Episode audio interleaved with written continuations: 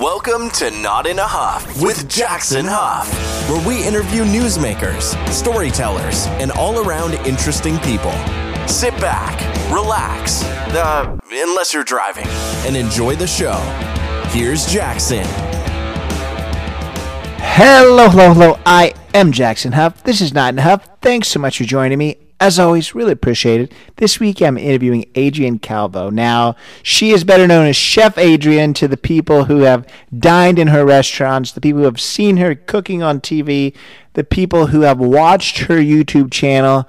She is a, a chef and then also a media personality, somebody who has done so much in the culinary world.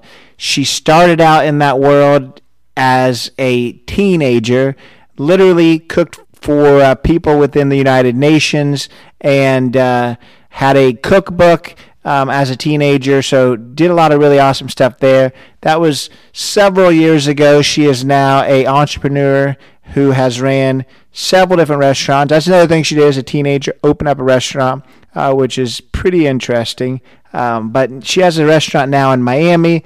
From that restaurant, she um, at one point on her only day off every week, was flying around the country and producing a YouTube video series kind of exploring the, the food and the culture of different places. Uh, we're going to talk about that. We're going to talk about how she started in the world of of, uh, of culinary arts, how she has done so many things that other people have not done when it comes to opening restaurants um, at an early age, when it comes to expanding her restaurant uh, world during COVID. Um, just just some really fascinating stuff there. I think you're going to really enjoy this conversation. You know, I've talked to other people in the food world before, and and it's just kind of that common theme of food bringing people together is always a, a really fun thing to talk about. Yeah. So without further ado, here is Adrianne Calvo. I'm here today with Adrianne Calvo. Miss Calvo, how are you? Good. How are you? I'm good. I'm good. Hardest question of the evening. Just introduce yourself. Hi, I'm Adrianne Calvo. I am a chef, restaurateur, author, uh, podcaster, and TV personality. A lot of stuff going on. Hopefully, we're going to be able to unpack a lot of that. Uh, I think kind of the the crux of what what you've got going on. Everything kind of revolves a little bit around food and some travel too. But let's kind of start in the very beginning. How did your your love for food and then making it for others start? Uh, well, it's funny. I um, I originally wanted to be a journalist. So I think that instinct for sharing and storytelling was always there.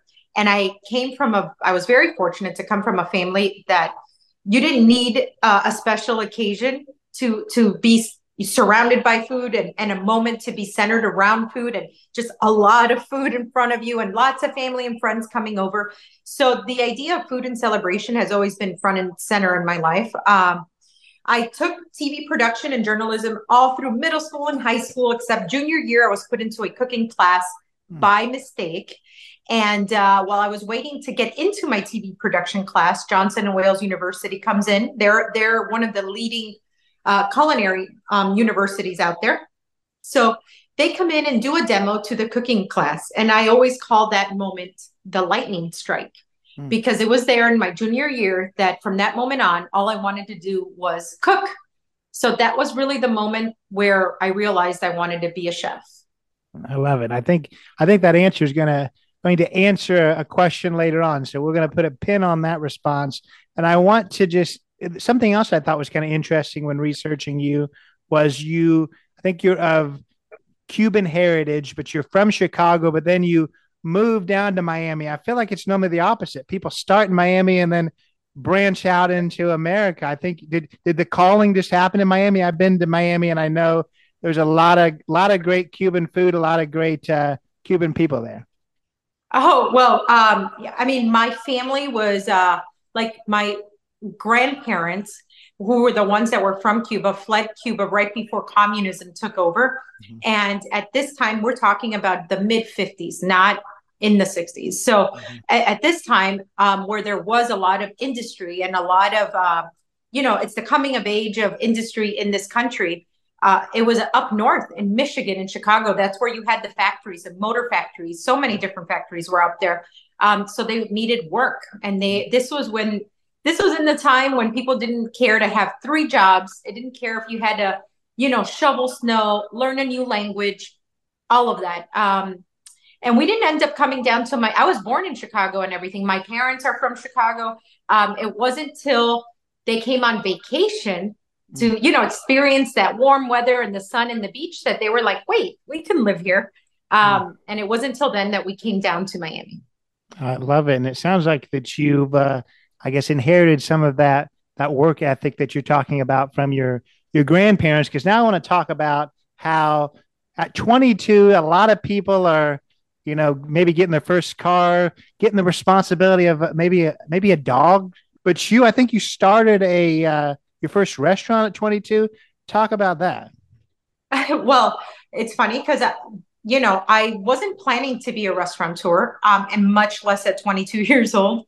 Um, but you know, it's funny how they say, uh, you know, you make plans and God laughs, right? So I was competing in, in culinary school just to raise money for college. And throughout winning these competitions, uh, the judges were saying they would ask themselves, "How is this girl winning?" Um, and it was the flavor of the food. And one of the judges says, "You know, you need to collect these recipes and make a cookbook one day." And you know what? You should call it maximum flavor because that's what your food is. It has so much flavor, it's maximum flavor. So there was a show called Montel Williams. He he used to go head to head with Oprah Winfrey at the time. And this is like 2000 this is about 2005. And I was on his very last show before he went right before he went off the air. Hmm. And um, I was the youngest cookbook author in America. And he says, holds my book in the air. We're doing a cooking demo. Um, and I had chosen to do scallops out of the cookbook. And right before we go live on television, he goes, Oh my God, I hate scallops. And I wanted to die because really, you're going to, the host of the show you picked to make what he doesn't like. So uh. while I was dying, um, the smell was great in the room, in the set. He tries the scallop, tries another one holds my book in the air and says, Everyone has to buy this cookbook because this girl has made me like scallops. And I have spent all my life hating scallops. This, buy this book. Um, long story short, I take the cookbook sales money. And since I didn't have that money to begin with, and this is back in the day when people actually bought cookbooks because they saw it on a show. And I said, let's risk it. Hey, let's open a restaurant. Um, because I wasn't counting on making cookbook sales to begin with. So I'm going to risk it all. I'm going to put my, all my literal eggs in one basket. But if it doesn't work out, you know, I'll just start all over again and continue to be an executive chef somewhere. 16 years later, we're still rocking and rolling. I love it. I, I Montel Williams is a uh, an influential guy. I've got a Montel Williams kind of story too. My grandma loved Montel Williams because they actually were diagnosed with MS at the exact same time. They both have that. Oh. And he was talking about all of these like holistic methods of yes. you know helping with that and she was trying all that. He, she yeah. kind of she kind of stopped because I think he uh, his holistic method started turning into cannabis and she yes. wasn't go, she wasn't going that far but she tried some of the stuff for a little while but no I, I, I like that I think that's really cool and I, I and, and you're talking about being the youngest person um, to have a cookbook I think you were also the youngest person to. I, I don't have all the details, but you cooked for for the UN, the United yes. Nations, which I feel like is is I don't. That's scary all on its own. Not just because it's a lot of important people, but all these people are coming from all these different countries, have all these different, you know, palettes, flavor palettes that they they like. And how did you decide what to put on that plate?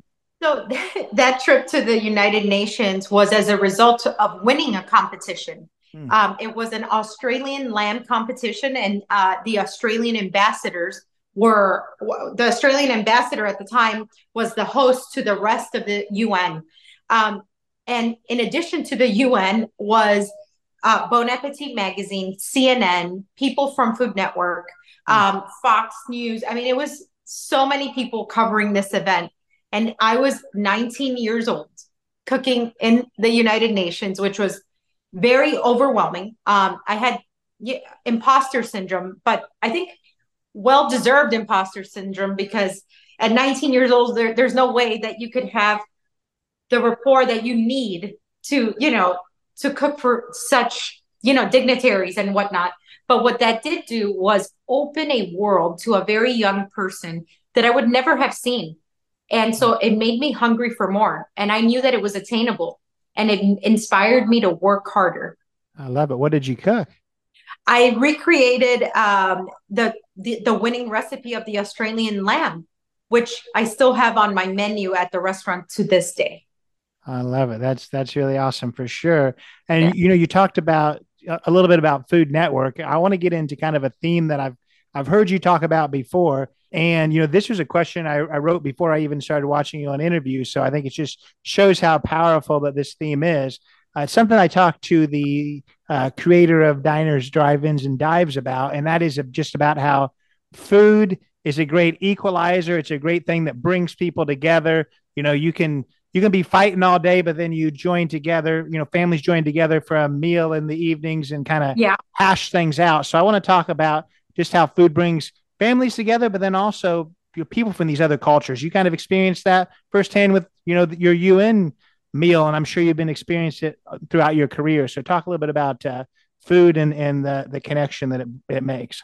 Well, I think it's the same as it was for me growing up. Um, I think that food is the language that everybody speaks. I think that uh, just as you said, you can have a rough day, you can be at odds with somebody. Doesn't doesn't matter what political stance you have. It doesn't matter what religion you are but you know if somebody like if you if you break bread with somebody so so to speak mm-hmm. it's just common ground no matter what um and to be on the side of service i think it's um, for us culinarians it's it's just wonderful because we're on the side of nurturing i do think that whoever's a restaurateur or a chef you have to be a a natural nurturer by nature that sounds like a like a tongue twister, but it, hmm. you know, taking care of others has to come naturally to you because I, I mean, and then I think that is a beautiful thing. And that's one of the things that food in itself represents. It's caring and nurturing. Yeah, no, I, I agree. I, I love that for sure. I want to talk about another thing that uh, I guess is kind of out of the norm, you know, creating that restaurant at such a young age, a little out of the norm, going on to the UN at, you know, at 19, a little out of the norm yeah. Uh, you created, um, I think you started expanding your restaurants in, in 2020 when a lot of people were, you know, pulling yes. back or shuttering. Talk about that. I feel like you do a lot of things that uh, a lot of other people don't do. oh my gosh. It took me 13 years to even get the guts to contemplate expanding my restaurant.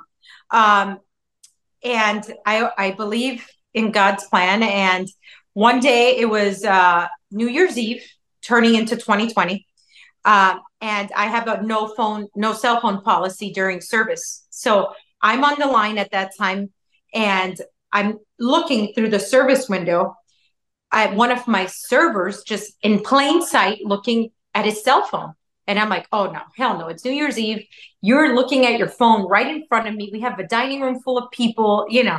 Um, and he just comes up straight to me and goes, Hey, Adrianne, oh my gosh, the, uh, this restaurant. It's a 270 seater, beautiful on a lakefront, big fountain, beautiful open kitchen, two private dining rooms. His brother happened to be working there, and he goes, "You're not going to believe it. They shut down out of nowhere, and." The whole staff is basically looting their wine wall. They're taking product from the walk in coolers. Um, they're leaving tables like mid service. They don't care. They're just, and I'm like in shock and that restaurant was about two miles away from my old restaurant. And it just hit me. And I said, that's going to be mine. Mm. It just was intuitive. I don't know why I felt it.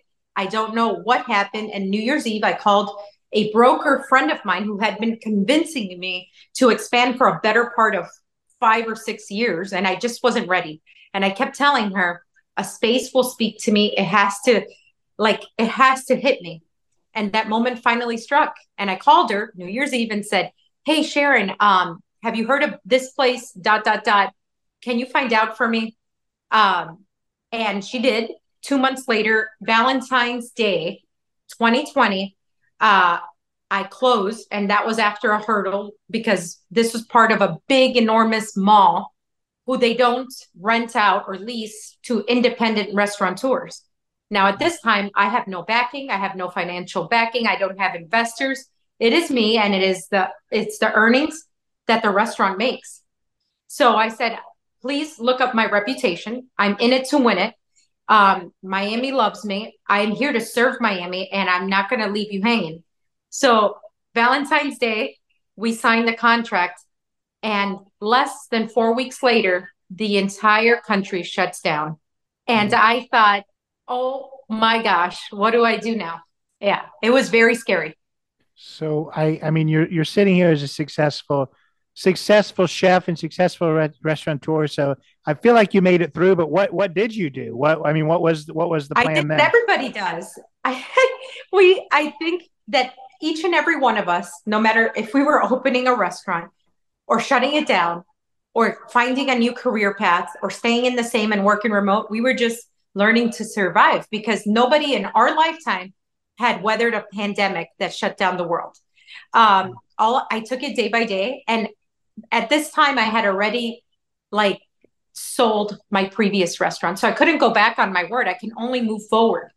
Um, so I always say, I you know, I start my day and I end my day, you know, resting in the Lord's will and the Lord's plan, and I'm like, hey, big guy up there, you know, if this is your will, please help, you know, enlighten me because this is probably one of the scariest situations I've been in. Um, and we just did what we could. We we trained a great staff. I retained all of my staff. Um, we did to goes when we when it was time to do to goes. We did um, outdoor dining when it was time to do outdoor dining, and then we navigated it just like anybody else would. Yeah. It, was it an extension of your previous restaurant or was it a new concept that you created? It was it was exactly the same restaurant. We just mm. moved it. I feel like that maybe helped a little bit given people already knew your restaurant rather than a whole yeah. new concept that people had to decide whether they were going to order from their their takeout from so I, that, right. That, maybe that was the saving grace so I, I love to hear that for sure and i want to now ask you a little bit about you know we're talking to you as and this is kind of where we're we're taking the pin out of what you talked about earlier, and that's as a, a front facing person, as kind of a media personality. What made you decide that that's something you wanted to do? You didn't want to just stick in the kitchen making all of those, making Montel Williams love. Uh, love scallops. What made you decide you wanted to actually take it out uh, and, and have people hear from from Adrianne?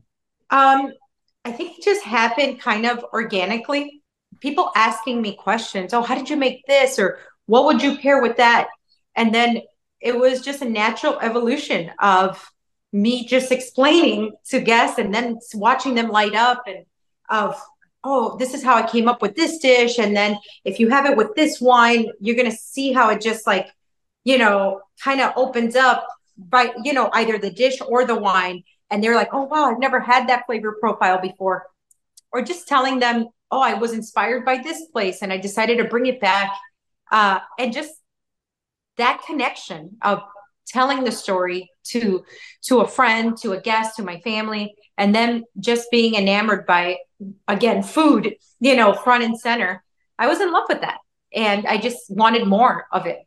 Yeah. No, I love that, and I want to I want to get to one of the one of the many things that you've you've been involved with, and that's I, I guess you had a, a YouTube series called Searching for Maximum Flavor. We already talked about Maximum Flavor earlier, but talk about the YouTube series.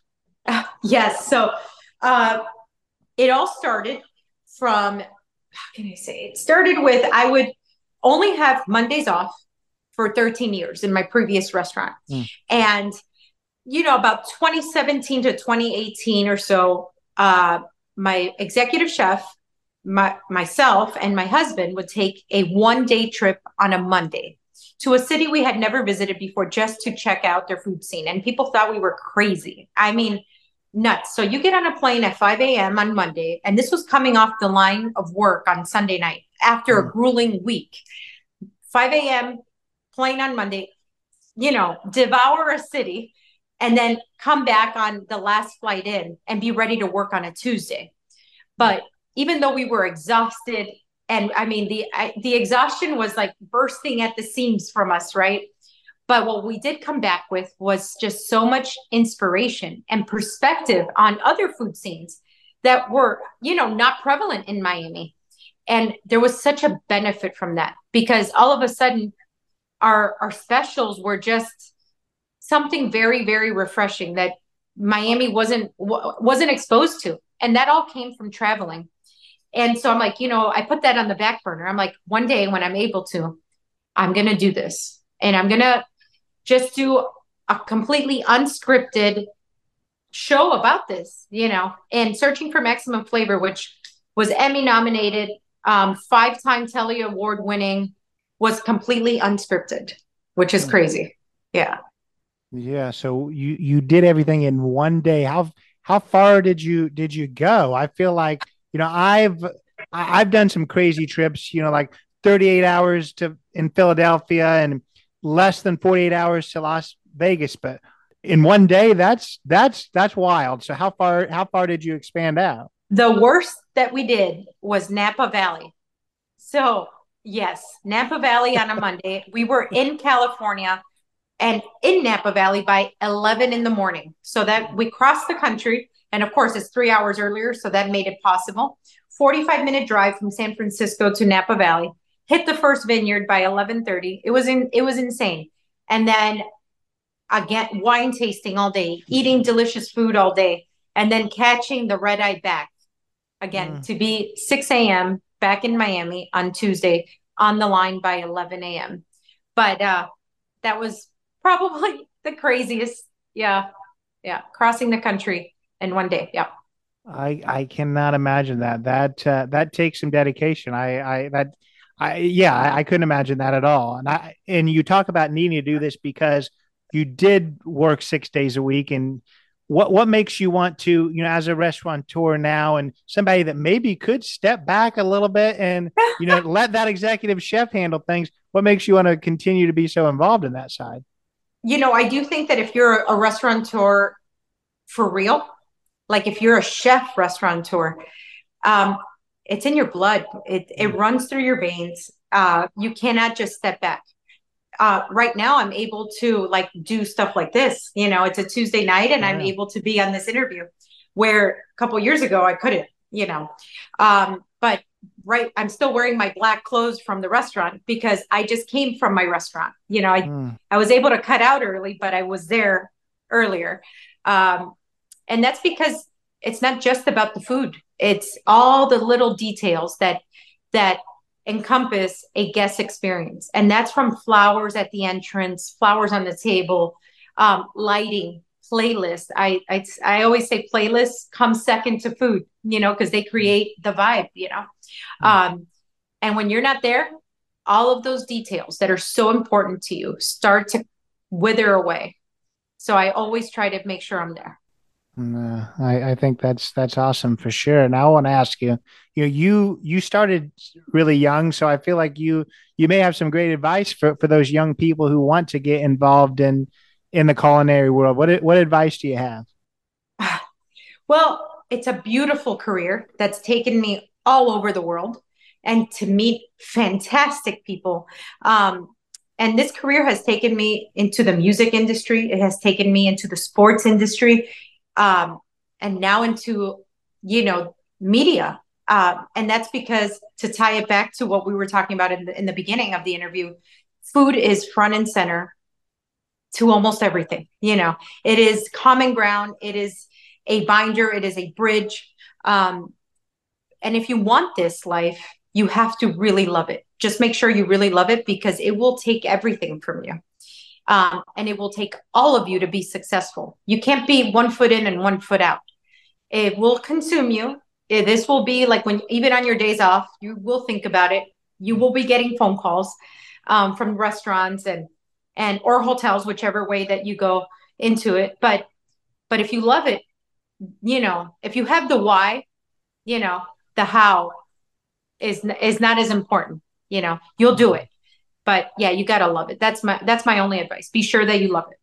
Yeah and i love that answer. I, I work in higher education and i mean that that's that's what i say every day. You you've got to find your why and you've got to find something that's going to make you actually want to do the career. So I, I, I love that for sure. I think that's awesome.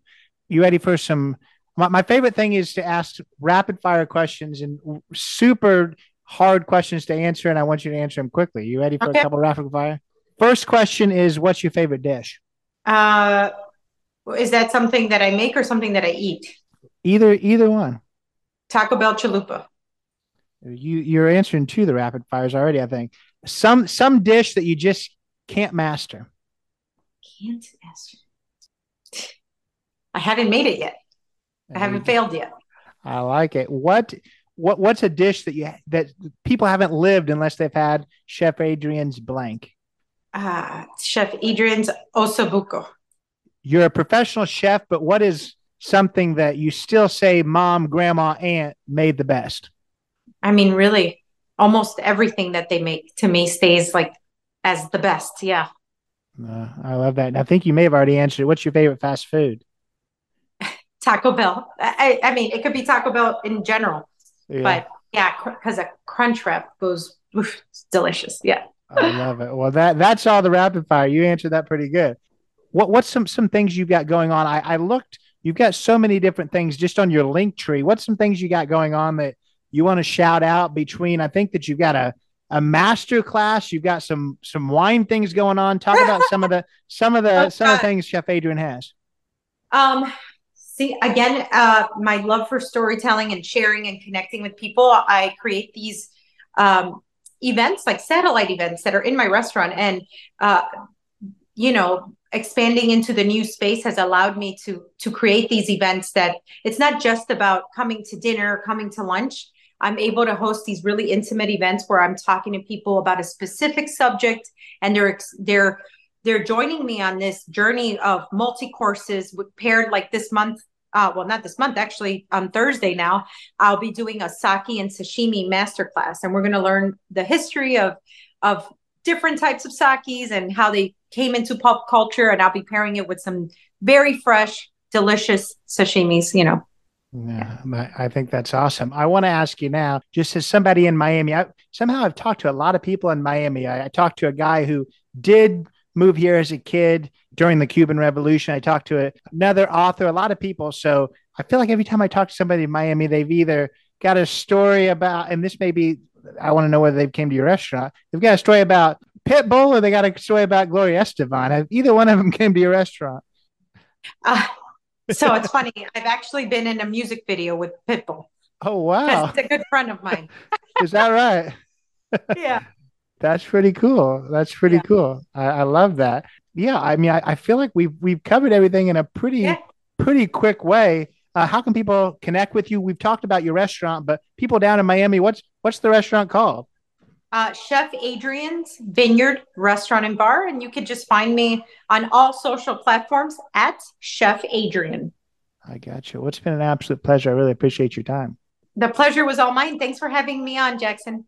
So that was Adrianne Calvo. Really appreciated her time, and her time is is valuable. She's still in that restaurant day in and day out. She talked about why it's so important to to keep your hands within the restaurant if you're, I guess, a true restaurateur. You know, I uh, I I think that's really awesome. I think that uh, the passion behind it that she has is is really amazing. Um, I urge you to check out her restaurant if you're ever in Miami. I urge you to check out her video series. Uh, I don't know that she's continuing to do it right now, but there's a lot of really awesome videos on YouTube that uh, that I will link in the show notes as well. Follow along with her on social media. She's on a lot of different TV shows cooking. Um, she's running those master classes. She's got a lot of really awesome stuff going on. I know she'd love to have you on board there. Um, but yeah, I, I appreciate her being here. I appreciate you being here.